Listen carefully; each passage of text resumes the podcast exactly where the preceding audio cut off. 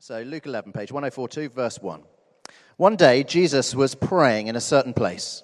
When he finished, one of his disciples said to him, Lord, teach us to pray, just as John taught his disciples.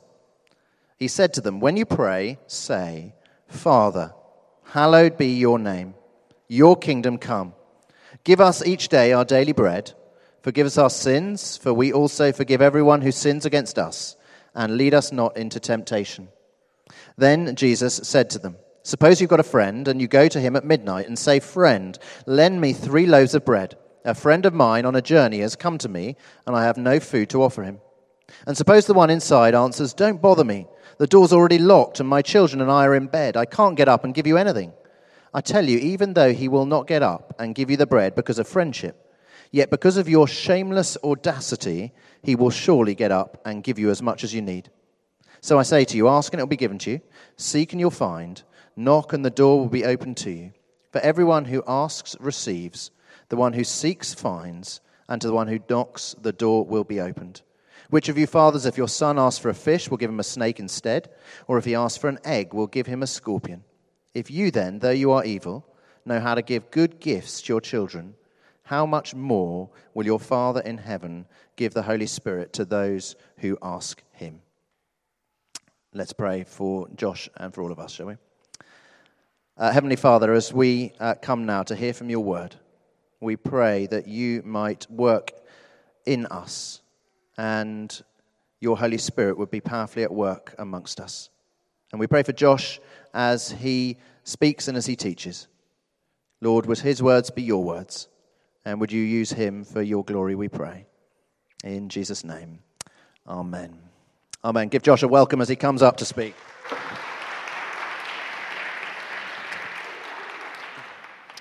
Amen. Prayer can be confusing. I, uh, I heard a story um, from World War I of an officer and a private stuck in a trench with the enemy closing in around them. They're the last two left. And the officer turns to the private and he says, Smith, pray. And Smith turns back to him and says, I don't know how to pray, officer. And the officer says, Smith, it's time to pray. He goes, but, but sir, I only know one prayer. Smith, that is an order.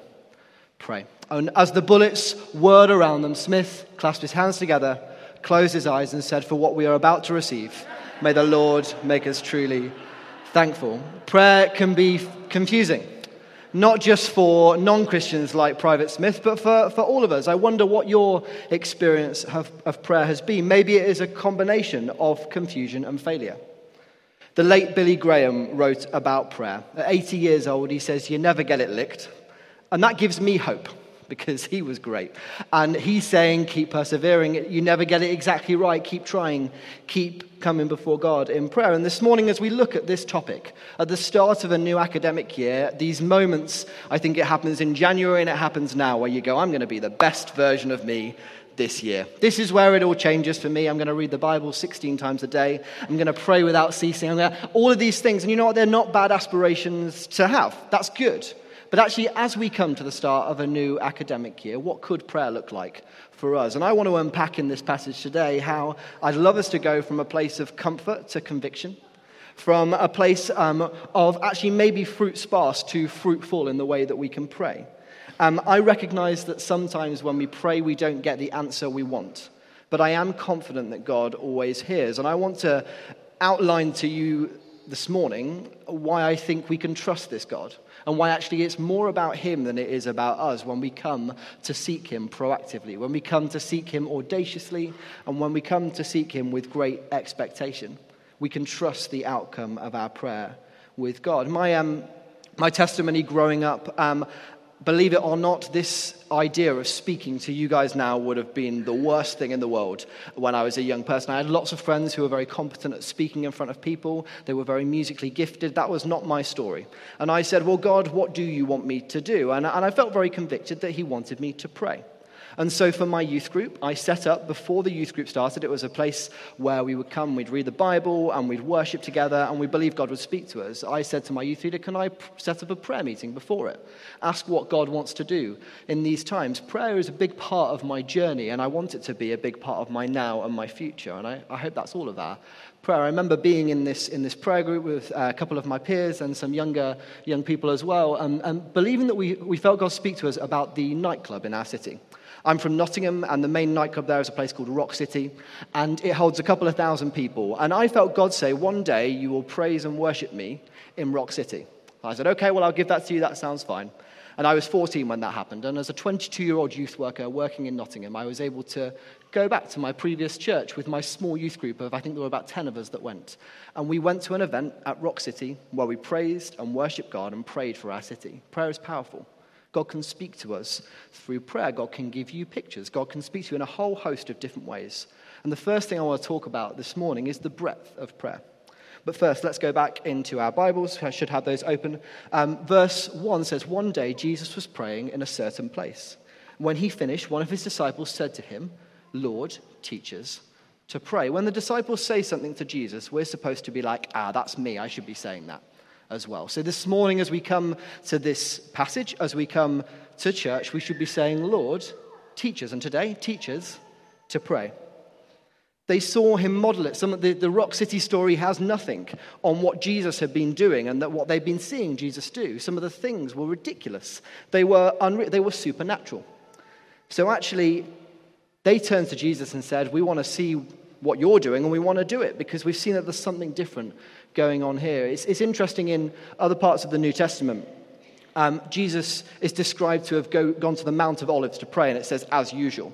This is not a one off Jesus is praying. They're like, oh, he's doing something new. Let's see what that is. This is something that he is modeling to them day in, day out. So our prayer this morning should be, Lord, through this passage, teach us to pray.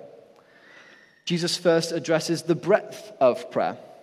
Um, we're going to come into this a little bit more later, but I think it's helping us to understand that prayer cannot just be reactive, prayer needs to be proactive. It can't just be reactive, it needs to be proactive. We look at, Father, hallowed be your name, your kingdom come, give us each day our daily bread, forgive us our sins as we also forgive everyone who sins against us and lead us not into temptation. The breadth of prayer is shown in these verses. Prayer is not just one type of communication, it's many, and these verses cover a span of what we can and should say. There's so much breadth in these verses. Prayer is looking up, it's looking ahead, it's looking in, it's looking out, and it's, and it's looking around. And this helps us understand as well, maybe, how it's possible to do that whole thing of pray at all times. And I think we've got to add on to that this caveat that the Holy Spirit often will pray for us. The Bible talks about the Holy Spirit praying for us in groans that we can't understand. Or, in other words, when we don't know what to pray, the Holy Spirit is in us, helping us to pray. Is that our outlook at the start of this new academic year to push forward in, in prayer? So, point one the breadth of prayer leads us to be proactive, not reactive.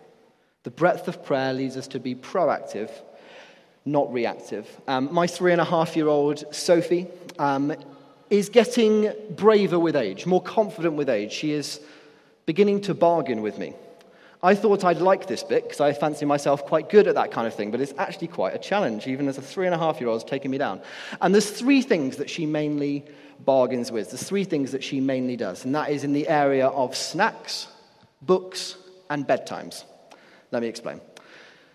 Daddy, can I have one, two, three, four, five snacks? No, Sophie, you can have one snack and it'll be fruit. Okay. Daddy, can I have one, two, three snacks and can it be crisps? Sophie, you can have one packet of crisps. And so she's already worked away from fruit to crisps. And then we get to books.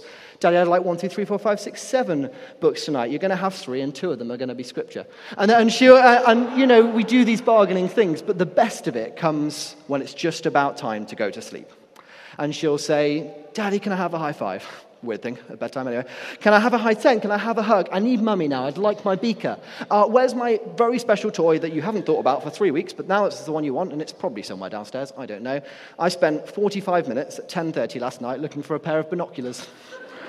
These things happen, okay? But actually, what, what she's doing there is something that I think I refer to as shameless audacity. And I said to my parents, I said, this is what's happening. And they laughed in my face, this was yesterday, and said, that is exactly what you did. Apparently, my best excuse for not going to sleep was I've forgotten how to close my eyes. Sophie here, and I suppose me growing up, showed shameless audacity. And I wonder how often we show shameless audacity when it comes to prayer. My second point is that the recipient of our prayer, God, should lead us to be audacious, not apathetic. The recipient of our prayer, it being God, should lead us to be audacious and not apathetic. Um, let's look back at the passage. So, verses 5 to 8 and 11 and 12. We're going to look at that now. And the passage kind of narrows at 5 to 8 to talk about probably the type of prayer we're most, most used to, which is, please give me this, requests, okay? It's, it's asking for stuff. But I, I do think that this bit, and we're going to look at this more in a moment, but I do think that this bit is actually talking way less about what is being asked for than who is being asked. Way less about the content and way more about the context of what this prayer is all about. So, verse 5 to 8 tells us a story of a friend eventually giving in to another friend's ridiculous request in the middle of the night. His shameless audacity wins the day. And when we get to 11 and 12, we see this picture of a father and talking about an earthly father, they wouldn't give, you know, a scorpion instead of an egg or a rock instead of bread, and, they, and or maybe like a crayon instead of a breadstick, if we're using something more appropriate for today. But this idea that actually, of course, you're not going you're not to do that. And I think actually what this is trying to say is actually that Jesus, when it comes to prayer, is better than any friend we can ask for something for. He's better than any father that we can ask for because He is the perfect Father and the perfect friend. So when we come in prayer, we can trust where we are going. Knowing the who gives us understanding of the how and hope for the what. So when we're bringing things in prayer, we first look to Jesus to give us a context for our courage in prayer to give us a context for our audacity and desire to ask for something that is beyond what we can think of or beyond our imagination, that God is beyond that. So, are we reflecting that in, in our prayer lives? I, I felt very challenged as I prepared this that, yeah, not a lot of the time. Sometimes, sure, but I want to be proactive about this stuff. And verse 9 says this So I say to you, ask and it will be given to you, seek and you will find. Knock and the door will be open to you. For everybody who asks receives. The one who seeks finds, and to the one who knocks, the door will be open. This is not apathetic. Seek, knock, ask. They require action. The recipient of our prayer leads us to be audacious, not apathetic. So we've had the breadth, proactive, and we've had the recipient, audacious. But this audacity here, it is kind of childlike in some ways. It seems like a ridiculous request to do something like that in the middle of the night. It seems a bit real, a bit messy. But actually, I think prayer should be a bit real and a bit messy and a bit honest. Or maybe even very real, very messy, and, and very honest. A father loves when his children come to him. God loves it when we ask, when we seek, when we knock. It's relational. That's what he wants. So, point three the promises of God and who He is leads prayer to be expectant and not hopeless. If the request is wrong, God says no. If the timing is wrong, God says slow. And if you are wrong, God says grow. But if the request is right, the timing is right, and you are right, God says go. But whatever situation we are in, we should still request and trust God that He knows best. We should still persist in asking for the timing, uh, but trusting the timing of God. We should still persist, though. We still continue to bring it before God in prayer. We should be willing to accept the answer no. And the more I thought about this, the more I realized very often I'm just not willing to accept the answer no, but could, the answer could be no. That, that's allowed. God is, is big enough to understand more than we can. And so if he says no, we've got to trust in who he is in trusting his response. We look to what he has done. Um, you know, there's going to be things in our lives. I've got my own stories, I've got my own times where God has faithfully answered prayer. I remember two and a half years ago, um, we were in Nottingham because my dad, uh, in the space of a week, we found out that he had a brain tumor and he needed surgery. It was a massive one, front of his frontal lobe like a, a really difficult time as a family. And I remember going back, and we were so intentional about prayer. And the recovery time that my dad went through in comparison to what the doctors thought it was going to be was instead of it being three years, it was closer to three months. In a full recovery, he had a stroke, he lost the whole left side of his body. Uh, but being persistent and deliberate in prayer, that's, that's my story. But what are your stories? That's a big story. I've got small stories as well. Please let Sophie sleep tonight. Oh, she slept. Great. There's the big and the small, but what are your things do you look back on? Because sometimes it's helpful to say, God, what have you done? Let's remember what you've done so I can trust that you will do. But sometimes we just forget. We forget to be thankful, sure, but just forget completely, or even we don't use that as part of our context for our courage. We don't use it as part of our right, recognizing who God is and that He is good and that His promises are, are true. I think coming to a God like that leads us to be expectant about what not only He can do, but what He's promised to do in Scripture. I said that we were going to look through um, the Lord's Prayer part of this, and we will in just a moment, but I want to recognize that point two about being audacious is a choice that we make. That's something that, to a certain extent, is on us. Yes, the Holy Spirit helps us. Yes, that is part of it. But it is our choice to make. The expectant part of this I think, is a lot more about just looking to God. He's the one that causes us to be expectant. It's not our expectation. Actually, it's about, all about who He is. So we come back to the passage Father. Through Jesus, through knowing Jesus, we are adopted into God's family. We can call God Father. We're under the same status as Jesus is praying here. So when we come to this Father, we, we can pray with expectation. We can come expectant. Hallowed be your name. He's worthy of our praise. Getting in line with that and recognizing the implications of somebody who is hallowed as we come to pray should lead us to be expectant when we pray. Your kingdom come. This is happening anyway. But getting in line with it means that we are expectant of the bright hope and future that we have through knowing Jesus. We're expectant that, yes, the war is won. The battle isn't. We will go through trials and we'll have to pray and trust through the battles but we can be expectant in those trials because of who God is. Verse 3 says, Give us each day our daily bread, the promise of provision. If Jesus is praying this and telling us to do the same, we can trust that as a promise from God that He will provide for us. Will it look exactly like we hope it will? Probably not. But we can trust in His provision for our lives, that He will meet our needs forgive us our sins. Now, I don't, I'd like it to be really clear, I don't spend lots of time Googling the word I'm preaching on and finding funny jokes, but I do a little bit. So we come to prayer and I Google, and these are a few of my favorites. Okay, so prayer. I asked God for a bike, but I knew God doesn't work that way, so I stole a bike and asked for forgiveness. that brings me to my next point, which is forgive us our sins. I've never stolen a bike, but I know that I need forgiveness from God. And I can be expectant that no matter what, however bad, forgiveness is found in Jesus. Wholeness is found in Jesus. Freedom is found in Jesus. Jago prayed it earlier as far as the east is from the west, that's how far he's removed our transgressions from us. It's fancy sin. And so we can trust this as a promise from God, no matter what it is. If we come to the foot of the cross and say, I'm sorry, then forgiveness is there for us. The second thing I found is this uh, Dear Lord, I know you put ignorant, annoying people in my life for a reason, but did you have to put so many? I'm just asking. I thought that was funnier than you guys did, but it's all right. We also forgive everyone who sins against us. Forgiveness is a tough topic. It is something that we're not asked to do, it's something that we're told to do. I recognize that there are really big things to forgive, and then there are really small things to forgive. And the small things, let's do it in the big things, let's look to the God who helps us to take that step towards forgiveness. To recognize that, yes, sometimes it is a process and a journey. I want to encourage you that forgiveness, I think, is about setting a captive free and realizing that you were the captive. How often in my life have I not been forgiving someone? They don't even know or even care that something's happened. It's just eating me up.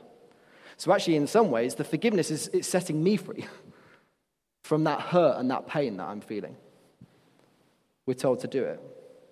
Forgive everyone who sins against us, and then lead us not into temptation. God promises to be with us through temptation. We pray, expecting that when temptation comes, He will help us.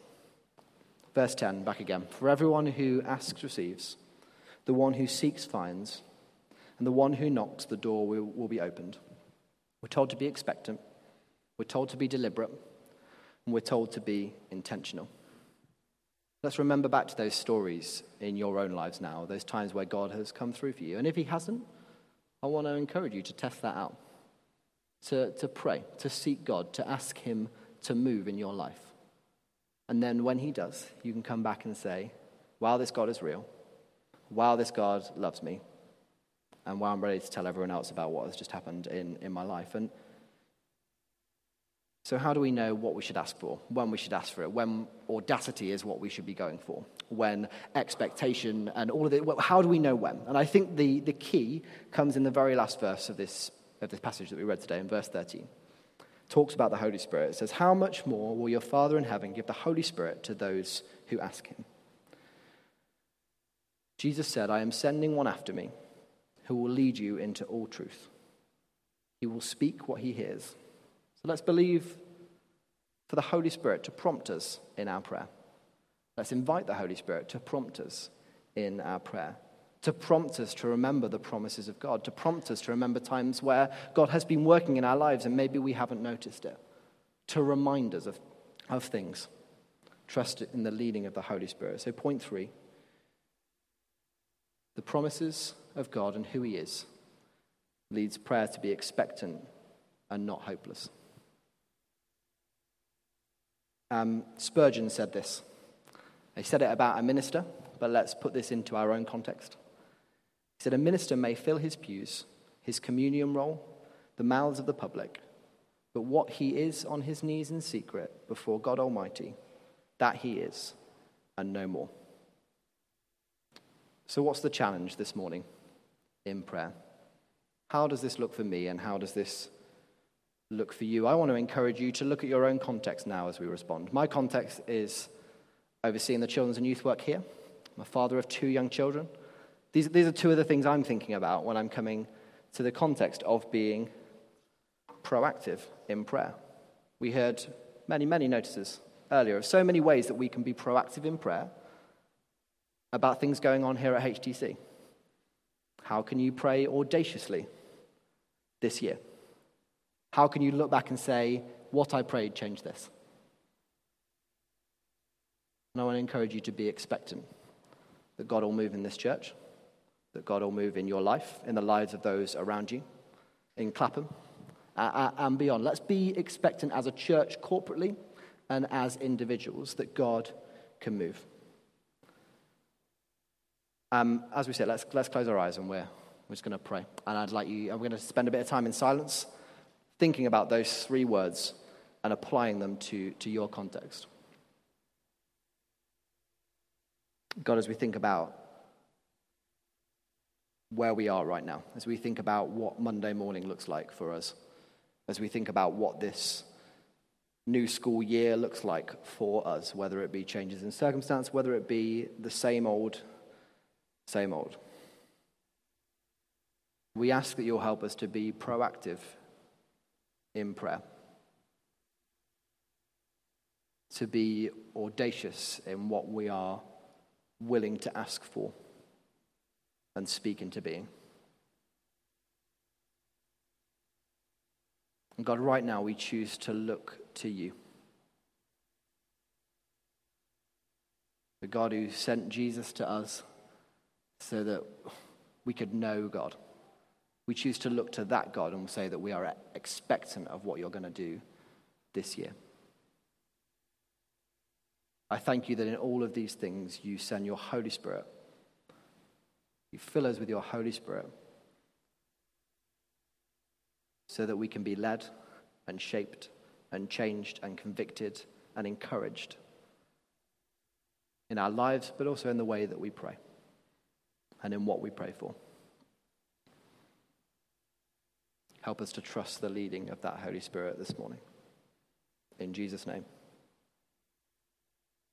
Amen.